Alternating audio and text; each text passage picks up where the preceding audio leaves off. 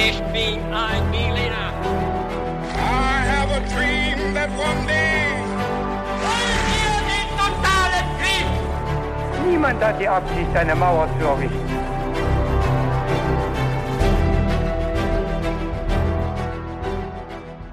Hi und willkommen bei His2Go, dem Geschichte-Podcast zum Mitnehmen mit uns, Viktor und David. Hier bei His2Go überrascht immer einer alle zehn Tage den jeweils anderen und natürlich auch euch, Zuhörerinnen und Zuhörer, mit einer neuen Geschichte. Wir nähern uns dabei dem Thema immer mit ein paar kniffligen Fragen zum Mitraten. Und ich freue mich und bin jetzt sehr gespannt, ähm, worum es denn heute gehen wird. Aber vorab, David, was trinkst du denn heute? Ja, ich habe mir heute einen leckeren Chai-Tee gemacht. Oh, das klingt lecker. Und du?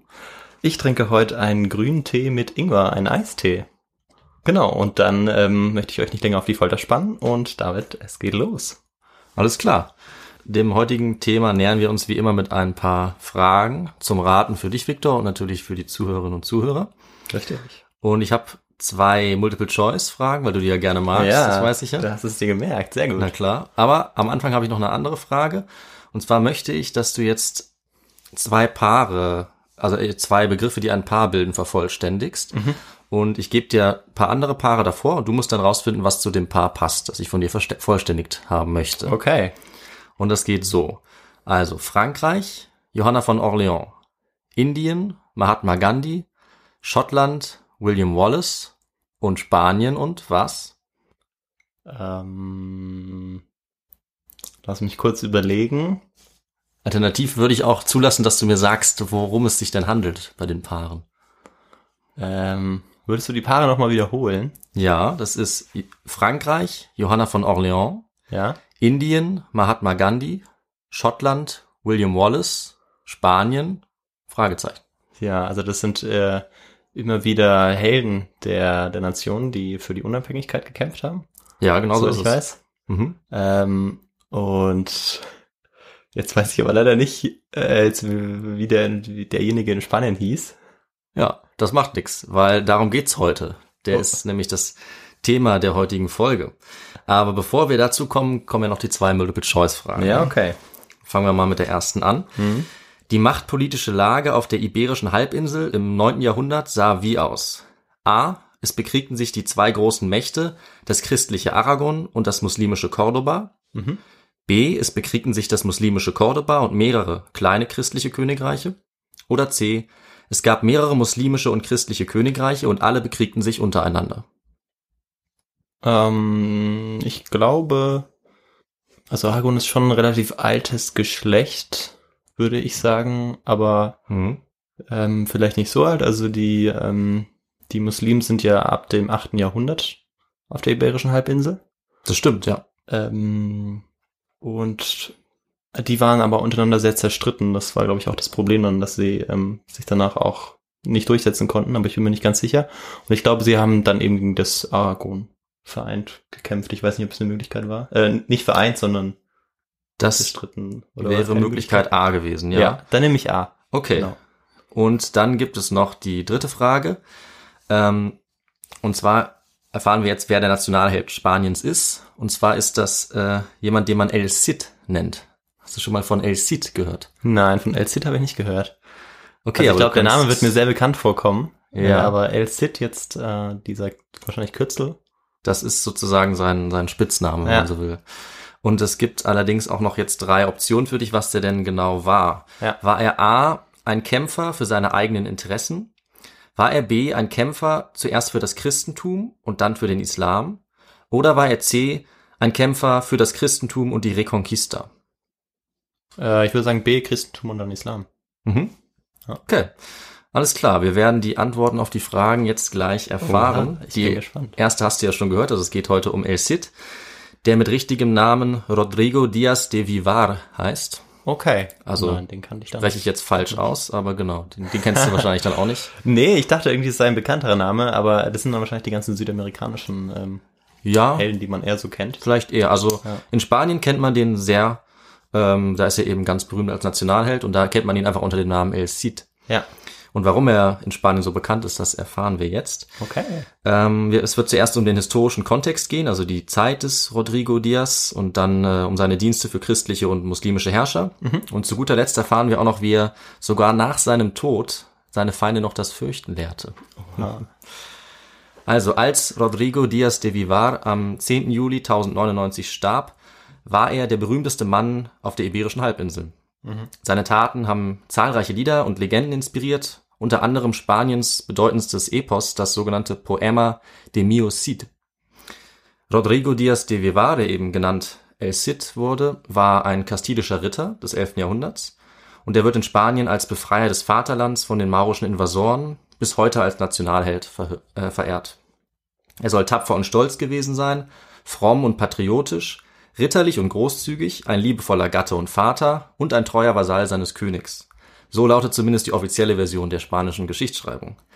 In Wirklichkeit war der Cid aber ein Condottiere, ein Söldner, er war weder human noch loyal, er war ein Draufgänger, der sein Wort brach, Kirchen ausraubte und sich bereicherte. Und jetzt fragt man sich vielleicht, woher die Bezeichnung Cid stammt. Und das kann ich gleich schon mal sagen. Das kommt vom arabischen Sayyid, was Herr oder Meister bedeutet. Das heißt, dieser Name El Cid bedeutet damit sozusagen der Herr, der Leiter, der Chef, der Befehlshaber oder auch der Boss. Und offiziell wurde dieser Titel wahrscheinlich nie benutzt, aber man kann davon ausgehen, dass seine Untergebenen ihn so genannt haben. Und erst recht eben dann so die Legendenbildung danach. Ähm, El Cid war zuerst nicht, eigen, nicht einzigartig in Spanien. Also es gab dort und anderswo viele Anführer und Befehlshaber. Er war ein Vertreter dieses Typs, des militärischen Befehlshabers. Und jetzt gucken wir also, wie es dazu kam, dass er zum wichtigsten spanischen Nationalheld wurde. Also es ist Zeit jetzt erstmal für den Kontext. Sehr gut. Und unser Kontext ist die islamische Expansion. Ich fasse mich mal kurz. Anfang des siebten Jahrhunderts nach Christus beginnt ein Kaufmann, sich auf einmal merkwürdig zu benehmen. Er wandert um seine Stadt herum, hört Stimmen, sieht Engel am Himmel und die Stadt heißt Mekka und der Mann heißt Muhammad und der wird dann die Weltgeschichte verändern. Denn er etabliert einen Machtbereich, der bei seinem Tod 632 schon viele Stämme auf der arabischen Halbinsel umfasst. Und in den Folgejahren breitet sich der Islam dann weit nach Osten und Westen aus, was man auch als islamische Expansion bezeichnen kann. Im Osten erobert der Islam und mit ihm dann die Kalifen, das sind die Nachfolger des Propheten Muhammad, die erobern das Persische Reich und auch Teile von Ostrom. Und im Westen erobern sie erst Ägypten, dann Libyen, dann das heutige Tunesien, Algerien und schließlich auch Marokko und sie kommen dann am Ende auch an den Atlantik, also ganz im Norden Afrikas. Und an den Atlantik grenzt natürlich sozusagen, also mit ein bisschen mehr dazwischen, wie man weiß, die Iberische Halbinsel. Und als sie da ankommen, schicken sie dann 711 nach Christus eine kleine Armee zur Erkundung und zufällig treffen sie da ganz unerwartet den König der Westgoten in Spanien, Roderich, und besiegen den einfach und töten ihn direkt. Oha, es ging ja einfach. Das ist wirklich ein ziemlicher Zufall. Ähm, und auf einmal ist jetzt der Weg frei. Es folgen mehr Kämpfer und schon 720 hatte durch diesen wirklich ordentlichen Zufall ähm, die gesamte iberische Halbinsel die Kontrolle jetzt quasi übergeben an die Araber. Die gekommen gesamte sogar, okay. Ähm, die gesamte, aber warte, nicht ganz. Nicht ganz. Nicht ganz hatte jetzt die Kontrolle quasi verloren oder eben die Kontrolle wurde erlangt von den Invasoren. Ähm, und die Araber gründeten auf der Iberischen Halbinsel, die sie Al-Andalus nannten, dann erstmal das Emirat von Cordoba, später dann auch das Kalifat von Cordoba und das war unabhängig von, von anderen islamischen Machthabern im Nahen Osten. Ähm, sie haben es allerdings im Norden nicht ganz geschafft, die Iberische Halbinsel gleich direkt ähm, zu erobern. Dazu komme ich gleich noch. Das waren vor allem Mauren, also nordafrikanische Berberstämme, die aus Marokko, Tunesien oder Algerien kommen, den Islam übernommen haben. Später hat man sie auch als Sarazenen bezeichnet. In der Folge stieg dann der Anteil an Muslimen auf der Iberischen Halbinsel von noch 8% um 800 auf bereits 75% im Jahr 1000. Und Al-Andalus, eben die Bezeichnung für die Iberische Halbinsel beziehungsweise den islamischen Machtbereich dort, hat sich in dieser Zeit prächtig entwickelt. Unter der muslimischen Herrschaft sind Landwirtschaft und Kultur gediehen. Es gab sehr viel Wohlstand und vor allem Cordoba, dieses Kalifat, also Cordoba als das Zentrum, die Stadt Cordoba, Ja. war eine der größten und wohlhabendsten Städte der Welt. Die Wissenschaft war im muslimischen Spanien sehr weit entwickelt. Von Spanien gab es ganz viele Übersetzungen wichtiger wissenschaftliche Texte, die dann den Weg gefunden haben ins restliche Europa. Das Kalifat von Cordoba war somit sehr fortschrittlich, aber es war auch ein autokratischer Staat mit sehr strenger Justiz. Ähm, am Anfang des 11. Jahrhunderts kam es dann allerdings so, dass die zentrale Macht Cordobas und damit auch dieses Kalifat sich aufgelöst hat. Es zerfiel und daraus entstanden kleinere Nachfolgestaaten, die man Taifa-Königreiche nannte. ja. Von Taifa arabisch für Fraktion oder Partei. Und das konnte man sich dann so ein bisschen vorstellen wie das antike Griechenland. Also diese Staaten hatten immer eine Stadt als Basis und waren Genau, diese Stadtstaat. So Genau. Ja. so ungefähr. Und wichtig waren dabei vor allem Sevilla, Granada, Badajoz, Toledo, Valencia und auch Saragossa. ja. Ich spreche das jetzt alles falsch aus, aber kann ich leider nicht anders. Ähm, und bereits im 8. Jahrhundert allerdings, wie ich gerade schon angedeutet hatte, entwickeln sich im Norden Spaniens auch die ersten christlichen Königreiche. Und damit begann dann die sogenannte Reconquista, also die Rückeroberung der iberischen Halbinsel durch die Christen. Also man spricht schon sehr früh von der Reconquista. Dann. Man kann sehr früh davon sprechen. Die Zeitgenossen haben das tatsächlich natürlich noch nicht so gesehen. Ja. Denen ging es eher darum, ähm, ja, machtpolitisch sich, sich ein bisschen auszudehnen, ähm, sich zu verteidigen. Aber man kann da auf keinen Fall davon reden, dass sie jetzt für das Christentum gleich die ähm, gesamte Halbinsel zurückgewinnen Genau, weil wollen. das ja dann erst deutlich später dann auch passiert. Genau. Aber ja. Das muss man also auf jeden Fall kritisch sehen, da hast du recht. Ähm, und die wichtigsten spanischen christlichen Königreiche, die sich dann herausgebildet haben, waren Aragon, Leon, Navarra und Kastilien. Ja. 1035 wurde dann Ferdinand, genannt der Große, König von Kastilien und machte sein Königreich, das dann auch mit dem Königreich Leon vereinigt wurde, zu einer sehr wichtigen Macht in Spanien. Ähm, und über Kastilien wird jetzt auch der Hauptteil der Geschichte sich drehen, weil Okay. da die meisten Entwicklungen jetzt stattfinden. Ja. Kastilien ist eine raue Gegend, im Winter sehr kalt, im Sommer sehr heiß, ein kahles und hochgelegenes Land. Und ähm, Victor, was meinst du, woher der Name Kastilien kommt? Kastilien. Da steckt was drin. Ähm. Nee, also ich komme jetzt nicht sofort drauf, also irgendwie Kaste, aber ich glaube nicht, dass das irgendwie was Mhm. Ja, so zu tun ähnlich. haben könnte. Kennst du das Wort Castello oder Castillo? Ah, ja. Castello müsste die Burg sein? Genau, Oder? richtig. Genau. Kann man Ah, auch auf ja. Deutsch sagen, Castell. Also das bedeutet einfach, dass es in der Region sehr viele Burgen gab. Ja. Mhm. Daher kommt der Name. Ähm, es liegt so mehr oder weniger im Nordwesten des heutigen Spaniens. Und hier lebten äh, bereits die Vorfahren von El Cid. Sein Vater und sein Großvater standen bereits im Dienst des Königs dort. Und jetzt kommen wir zum Leben des Cid. Er wurde zwischen 1045 und 50 nahe dem heutigen Burgos geboren. Er war von adliger Herkunft. Ähm, und als sein Vater starb, kam er an den Hof des Königs und wurde dort zusammen mit dessen Sohn erzogen. Also er hatte, sage ich mal, ja, durchaus so ein behütetes Aufwachsen. Er hatte es jetzt nicht besonders schwer, Ja. dann schon adlig geboren. Er konnte lesen und schreiben. Er hatte auch einige juristische Kenntnisse erlernt. Ähm, er lernte dann die Reitkunst und ab zwölf auch den Kampf mit Schild und, und Schwert und anderen Waffen. Wie kann man sich seine Ausrüstung vorstellen eines Ritters zu dieser Zeit? Ähm, das war die Rüstung, also meistens ein Kettenhemd über einer Stoffkleidung getragen. Das Kettenhemd besteht aus ganz vielen kleinen Metallringen, die miteinander verschweißt sind. Dann ein Helm, ein Schild und als Waffe vor allem das Schwert oder Speer und Lanze. Das ist sozusagen das Handwerkszeug, was der Cid äh, für sein Leben dann benutzt hat. Ähm, mit dem Schwert konnte man eben gut aus dem Sattel eines Pferdes schlagen, mit dem Speer werfen, stoßen oder ihn als Lanze unter die Achsel klemmen und damit sehr großen Schaden anrichten. Und er fing dann bald an, für die Könige Kastiliens und Leons als Truppenführer zu kämpfen und hatte da auch erste Erfolge. Und das war sozusagen sein Job. Ja, er war Söldner und er hat äh, sich sein Geld und seinen Lebensunterhalt damit verdient, dass er eben für andere Leute Krieg geführt hat. Ja. Und ähm, deswegen wurde ihm früh auch der Beiname El Campeador gegeben. Das bedeutet auf Altkastilisch der Meister des Schlachtfeldes. Also wir sehen, er war recht erfolgreich. Ja. Und äh, sein erster bedeutender Kampfeinsatz zeigt gleich schon, was es bedeutet hat, als Ritter oder auch Befehlshaber in der Zeit in Spanien zu kämpfen. Und es zeigt vor allem, wie komplex die politischen Verhältnisse damals waren, wie du es schon angedeutet hast. Dieser, dieser Einsatz war, dass er für einen christlichen kastilischen König dessen eigenen Bruder angegriffen hat, den König von Aragon, um einen verbündeten muslimischen Staat zu schützen, der von Aragon angegriffen worden war. Ja? Okay. Also er hat El Cid im Namen eines christlichen Königs gegen einen anderen christlichen König Krieg geführt, um ja. einem muslimischen König zu helfen. Ja, also man Okay. sieht schon, da ging es echt drunter und drüber. Er war ein wahrer Söldner. Ja, allerdings, genau, das war für ihn das Wichtigste. Ähm, er war wohl auch ein bedeutender militärischer Berater und Ausbilder von Truppen dann geworden. Nach diesen anfänglichen Jahren hat er sich da relativ weit nach oben durchsetzen können für den König von Kastilien. Um 1075 gab es für ihn eine sehr vorteilhafte Heirat. Er stieg gesellschaftlich auf, bekam großen Landbesitz und ähm, hatte dann eine bedeutende Stellung auch am Hof des Königs. Das war damals Alphons der Sechste. Allerdings hat er sich da auch ein paar Feinde gemacht, vor allem den Garcia Ordóñez.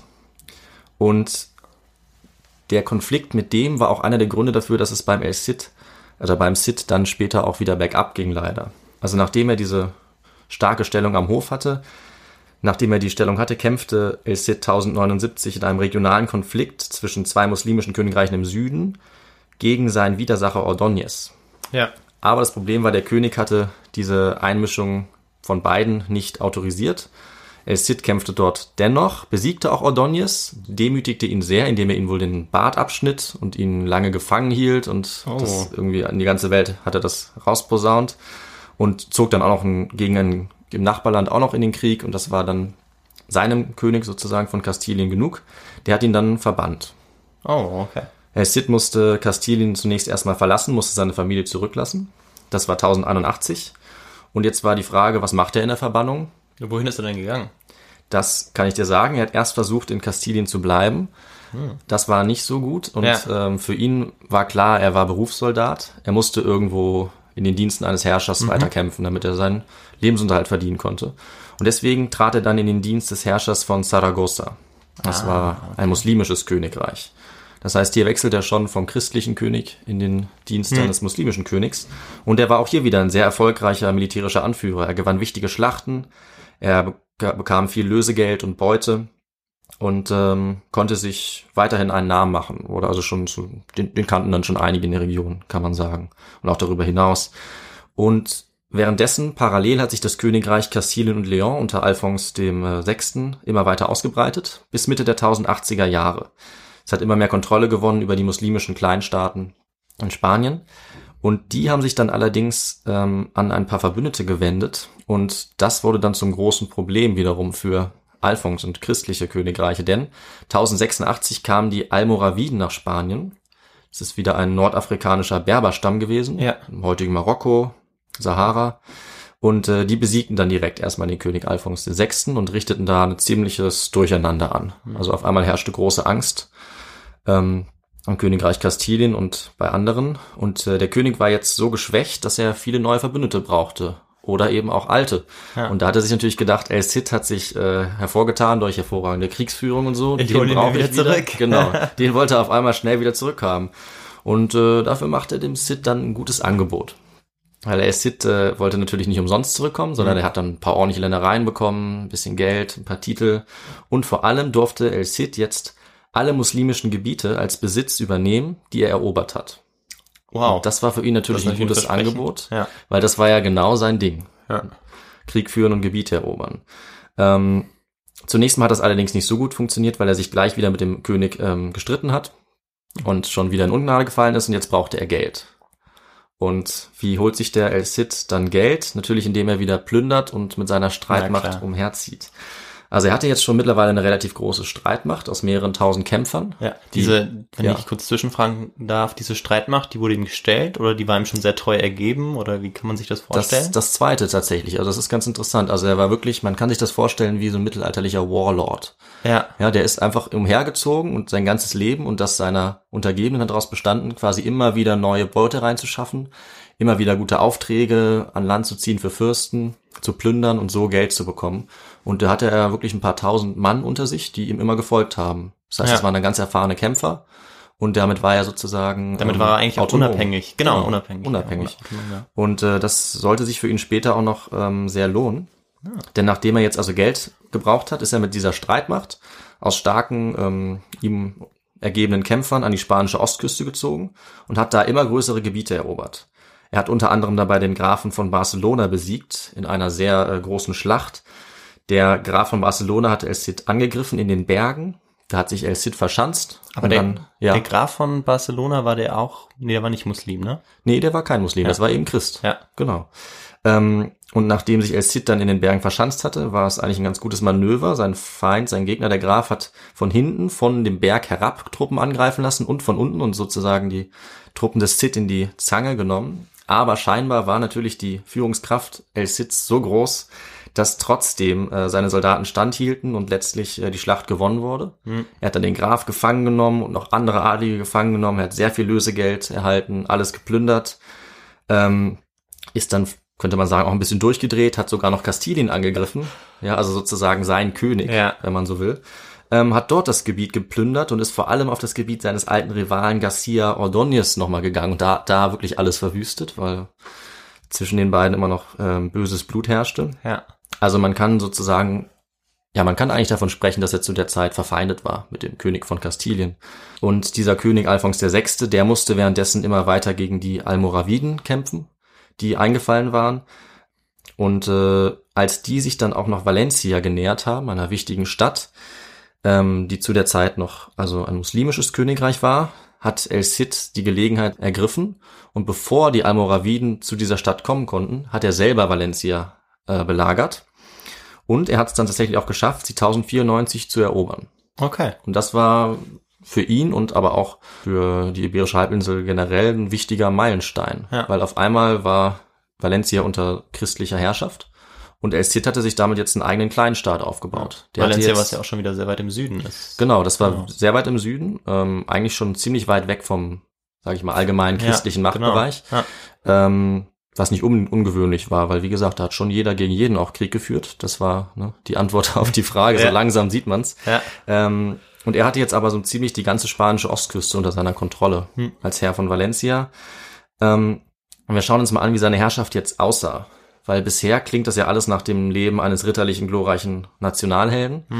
Aber jetzt kommt natürlich auch seine Schattenseite, weil er hat in Valencia mit, mit harter Hand geherrscht. Er hat Spitzel benutzt, er hat die Bürger gefoltert, er hat ähm, Bürger, die ihm entgegenstanden, grausam bestraft. Waffentragen wurde verboten, er hat alle Gegner, die er konnte, aus der Stadt werfen lassen. Und ähm, das alles, während die Bevölkerung Valencias mehrheitlich muslimisch war. Also für die war das tatsächlich für die Bevölkerung einfach eine Besatzung. Ja. Ja, das hatte nichts Glorreiches an sich.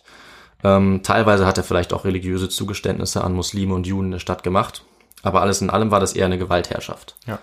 Er hat auch einen seiner Feinde auf dem Scheiterhaufen verbrennen lassen und hätte wohl, wenn er nicht zurückgehalten worden wäre, auch dessen Frau und Kinder gleich noch dazu gestellt. Und währenddessen war außenpolitisch diese Stadt in einem dauerhaften Belagerungszustand, umgeben von Feinden. Aber El Cid wäre natürlich nicht El Cid, wenn er da nicht was machen könnte. Und als die, Al die Armee dieser Almoraviden dann Valencia belagert hat, nach einer Weile hat El Cid sich gedacht, so geht's nicht mehr weiter, ich mache einen Ausfall. Er ist also mit seiner Armee in zwei Teile geteilt, aus der Stadt raus. Der große Ja. Teil hat völlig überraschend und ganz stark ähm, den Feind von vorne angegriffen. El Cid ist mit so ein paar Leuten einmal rumgegangen und dann von der anderen Seite, zack, in die Zange genommen, hat einen ähm, überragenden Sieg errungen. Gegen welche Stadt? Das geht immer noch um Valencia. Um Valencia, ach, also okay. er war in Valencia und wurde belagert. Okay, jetzt Die Almoraviden, Ja. also die muss, das muslimische Heer der Almoraviden, hat die Stadt belagert und Ja. er hat sie dann dort Ja, vernichtend ja. geschlagen. Ja. Ähm, konnte dadurch jetzt erstmal seinen Herrschaftsbereich einigermaßen sichern. Und äh, diese Siege waren zwar von Christen über Muslime, aber Sid verfolgte damit einfach seine eigene Macht und, und Herrschaftspolitik. Also die Eroberungen waren zwar auch im Interesse der übrigen christlichen Königreiche, aber für El Cid selber war das einfach für sich, nicht dezidiert fürs Christentum. Ja. Und ähm, ihm gelang es dann, 1094 erobert, Valencia noch fünf weitere Jahre zu halten, bis er dann im Juli 1099 gestorben ist. Wahrscheinlich einfach in seinem Bett. Okay. Weißt du vielleicht, was genau um dieselbe Zeit im Nahen Osten passiert ist, um 1099? Nur mal so zur Einordnung. Ähm, der erste Kreuzzug hat vielleicht stattgefunden. Mhm. Ich Genau. weiß nicht, ob es der erste war. Oder? Das war der erste und Ach, konkret erste, ein ganz spezielles Ereignis, nämlich wurde er, äh, Jerusalem Ach, am das ist sogar- 15. Juli erobert. ja. Ja. 1099 endete der erste Kreuzzug mit der Eroberung Jerusalems und El Cid starb. Und äh, der Legende nach starb er allerdings nicht im Bett. Das sieht etwas anders aus. Sondern nachdem er von einem Pfeil getroffen wurde, so sagt diese Mystifizierung, starb er an seinen Verletzungen, aber vorher gab es noch einen letzten Wunsch. Und zwar wollte er, dass man ihn stark geschminkt hat, ihn auf sein Pferd gebunden hat an seinem Pferd festgebunden hat und dann wollte er seine Truppen noch ein letztes Mal in die Schlacht führen. Und so kam es dann auch. Er ritt da raus, an sein Pferd gebunden, also das Pferd ritt, er war tot. Ja. Und äh, die Feinde sahen ihn und dachten, eigentlich war er tot, jetzt ist er wieder da und er ergriffen panisch die Flucht, sodass er dann nach seinem Tod noch einen großartigen Sieg errungen hat. Naja, also das ist eben eine Legende, aber Ja. schon eine ganz gute Story, muss ich sagen. Doch, also kann man sich so ein bisschen auch vorstellen, weil er wirklich sich ähm, ja diesem, diesem militärischen eigentlich hat dem alles untergeordnet. Ja, Er hätte sich vielleicht auch ein bisschen beliebter beim Volk machen können, wenn er anders agiert hätte und eben keine Mil Militärdiktatur errichtet hätte. das wäre sicherlich Ähm, aber das war ihm ja eigentlich egal. Also ähm, Ihm ging es um sein eigenes Interesse. genau, ist richtig. ja, und um sein Heer und äh, um seine Genau. Erfolg, militärischen Erfolge. Ja. Ja. Allerdings äh, ging es dann auch nicht mehr viel weiter als sein persönliches Interesse, weil als er dann gestorben war, er hatte keine, keine Söhne, keine Nachfolger, die sein Reich äh, oder seinen Staat übernehmen konnten, ähm, musste dann Valencia auch aufgegeben worden. Also das fiel dann kurze Zeit später doch wieder an die Almoraviden. Ja, Ähm, die Frau von El Cid hat äh, die Stadt noch eine Weile gehalten, musste dann aber eben Ja. auch gehen. Die haben äh, die Leiche von El Cid mitgenommen, im Kloster Cardeña beerdigt. Und ähm, da endete dann auch schon das äh, sehr ereignisreiche Leben von El Cid. Und schon die Zeitgenossen haben direkt geschrieben, dass jetzt ein großer Held gestorben ist. ja, Und äh, die Nachwelt hat ihn in den Jahrhunderten darauf eigentlich immer stärker glorifiziert. Man hat sich dann auf El Cid als christlichen Kämpfer gegen die Muslime berufen, im Namen der Reconquista. Und zum Beispiel auch äh, Francisco Franco hat sich Ja. auf ihn bezogen bei der Errichtung seines faschistischen Regimes. ja. Vielleicht noch ähm, eine Sache, die äh, ich jetzt zwischenschieben könnte. Mhm. Es gibt auch ein sehr bekanntes Werk von Pierre Corneille im 17. Jahrhundert, das heißt Le Cid. Tja, Und äh, genau, da geht es auch um äh, eine ähnliche Geschichte eigentlich. ja, Und ähm, ja, das hat damals äh, zu dem Zeitpunkt im 17. Jahrhundert auch große Wellen geschlagen äh, in der Literaturgeschichte in Frankreich und ja, nur so nebenbei. Dass Ja. es eigentlich auch noch später eben Rezessionen gab, auch in anderen Ländern. das ist ja spannend. Ja. Ja, die gab's äh, allerdings. Also es wurde eigentlich mit den fortschreitenden Jahren nur immer noch mehr Rezeption. An sich ist die Quellenlage schon recht dürftig, vor allem was die Quellen Mhm. angeht, die kurz nach dem Tod des Sids verfasst wurden. Es gibt da einige wenige Gedichte, Prosatexte und eine kleine Historiografie, also Geschichtsschreibung. Ja. Aber es gibt eine Quelle, die besonders berühmt ist bis heute, deswegen gehe ich da noch kurz drauf ein. Das ist das anfangs schon erwähnte Poema oder Cantar Ja. de Mio Cid. Es ist ein episches Gedicht, das allerdings keine glaubwürdige Quelle darstellt, wie das oft so ist. Es ist in mittelalterlichem Kastilisch, also Altspanisch geschrieben und es ist generell eines der frühesten Werke der spanischen Literatur. Zwischen 1140 und 1207. Aber auch da sehen wir schon, das ist ja schon 50 Jahre mindestens nach dem Tod des Cids. Ähm, unbekannter Autor. Und da wird El Cid eben als kompromissloser Christ, sehr ergeben seinem Herrscher gegenüber dargestellt. Beides war aber, wie wir schon gehört haben, nicht der Fall. Und wir fassen jetzt also nochmal zusammen. Was die spanische Mythologie zu einem Kreuzfahrer im Kampf für das Heilige Kreuz, sozusagen gegen den Halbmond und für die Rückeroberung, die sogenannte Reconquista Spaniens, verklärt hat, sah in Wirklichkeit ganz anders aus. Es gab im 11. Jahrhundert in Spanien höchstens ein schwaches Gefühl von Zusammenhalt oder Gedanken von, von Kreuzzügen oder Rückeroberung, wie in anderen Regionen auch. Und El Cid war dabei ebenso bereit, an der Seite der Muslime zu kämpfen, gegen die Christen wie umgekehrt. Er hat vor allem für seinen eigenen Vorteil gekämpft, als sein eigener Herr. Und er war nichts anderes als ein Söldner, dessen Kriegsdienst man kaufen konnte. Er war Berufssoldat. Er verdiente sich mit Kriegführen seinen Lebensunterhalt. Es war einfach sein Job. Einen anderen hatte er nicht. Und er war in diesem Job allerdings sehr gut. Also er war zwar als niedriger Adliger geboren, aber er hat es geschafft, sein Leben als unabhängiger Fürst zu beenden, nachdem er die Region um Valencia, die sogenannte Levante, erobert hat. Und dafür wird er eben bis heute glorifiziert und ist der Nationalheld Spaniens. Und das ist das Ende des Podcasts und der Geschichte für ähm, über El Cid für heute. Wow, also sehr interessant vor allem, äh, weil ich eben dieses Le Cid kannte, äh, aber aus der Literatur und ähm, vielleicht auch mal wusste, woher das ursprünglich kam. Ja. Äh, jetzt weiß ich es wieder, jetzt wurde es mir wieder in Erinnerung gerufen. ja. Und sehr spannend, weil zu dem Zeitpunkt ja sich auch viel so herausbildet, zum Beispiel auch Portugal ähm, wird im 11. Jahrhundert, Ende des 11. Jahrhunderts ja auch gegründet. Mhm. Ähm, genau, also eine sehr spannende Geschichte. Ja.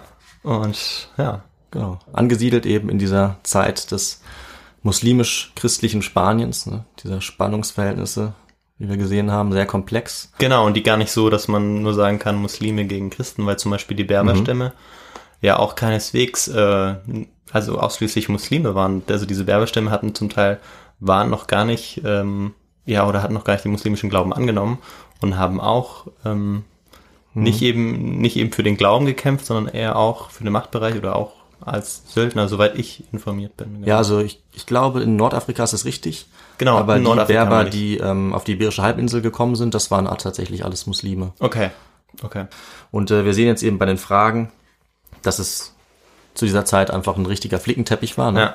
Wenn ich da nochmal drauf eingehe, es gab ganz viele christliche, ganz viele muslimische Königreiche, alle haben sich untereinander bekriegt, gegeneinander, miteinander. Die Bündnisse waren ganz unterschiedlich. Ähnlich ist es auch im Dreißigjährigen Krieg. Das ist eben nicht so, wie man es vielleicht in Retrospektive denkt, die eine Seite gegen die andere, sondern es geht vor allem um Macht und politische Interessen. Und äh, genauso war es eben auch beim Cid. Kämpfe für seine eigenen Interessen, nicht jetzt irgendwie für das Christentum oder so. Ja. Aber man muss schon sagen, in Film und Literatur wurde das eigentlich bis vor, weiß ich nicht, 10, 20 Jahren und eigentlich noch bis heute wirklich sehr stark glorifiziert, diese Figur. Und Ja. wir sehen in der historischen Realität, dass er eben auch nur ein einfacher Mensch war im Prinzip. Ne? Ja, und genau auch spannend zu sehen, dass eben auch ein Großteil wirklich der Iberischen Halbinsel oder fast ganz die ganze Iberische Halbinsel ähm, ja quasi gewonnen wurde von den Muslimen. Also Ja. 75 Prozent war, glaube ich, ähm, der Ja. Prozentsatz, den du genannt hattest. Genau, das war der, Ähm, die Bevölkerung. dass ja. es eben heute, wie wir wissen, anders aussieht. Also es gibt immer noch einen großen muslimischen Anteil, vor allem Mhm. hat man das natürlich bei den Städtenamen auch oder man sieht es bei den ganzen ähm, ja, Moscheen auch oder großen Gebäuden wie die Alhambra in Granada. Stimmt, dass es wirklich genau. großes, also Kultur, also viel Kultur gibt ähm, aus dem muslimischen Bereich, ähm, aber ansonsten ist natürlich der Anteil an Christen deutlich höher heute, Ja. als, ähm, als er damals der Fall war. Richtig, und wie das damals ausgehen würde, konnte eigentlich auch keiner sagen. Ne? Also lange Zeit sah es, denke ich, für alle Zeitgenossen so aus, als würde Spanien sozusagen auch muslimisch bleiben. Ja, ja, Und ähm, dem, dem Cid wäre das wahrscheinlich relativ egal gewesen, glaube ich. Ne? naja, Also der Das, konnte sich mit, mit beidem anfreunden. ja, der hatte da keine Präferenz. Genau. Dann ähm, würde ich sagen, von meiner Seite gibt es nur noch einen kurzen Verweis auf Literatur. Ja, Also ich habe in dieser Folge eigentlich nur einige wenige Stellen aus Artikeln genommen und sonst hauptsächlich ein Buch benutzt. Und zwar von Richard Fletcher. Das heißt El Cid, Leben und Legende des spanischen Nationalhelden, eine Biografie. Und ähm, damit wäre es von meiner Seite jetzt auch äh, Schluss mit der Folge. ja, da dann vielen Dank Sehr für gerne. die äh, ja sehr gute Folge, sehr gut recherchiert und sehr interessant auch. Und genau, dann hören wir uns wieder in zehn Tagen. Genau. Und, Wir und natürlich auch, äh, ja, ihr Zuhörerinnen und Zuhörer hört uns in zehn Tagen. und wer zwischendurch nochmal Kontakt aufnehmen kann, der oder die kann das natürlich tun mit einer E-Mail für Feedback oder Vorschläge an histwogo at gmail.com oder gerne auch einen Kommentar oder eine Bewertung auf Apple Podcasts, Folgen auf ähm, Spotify oder Instagram und Facebook. Und dann, ja, sagen wir ciao, bis zum nächsten Mal. Genau, bis zum nächsten Mal.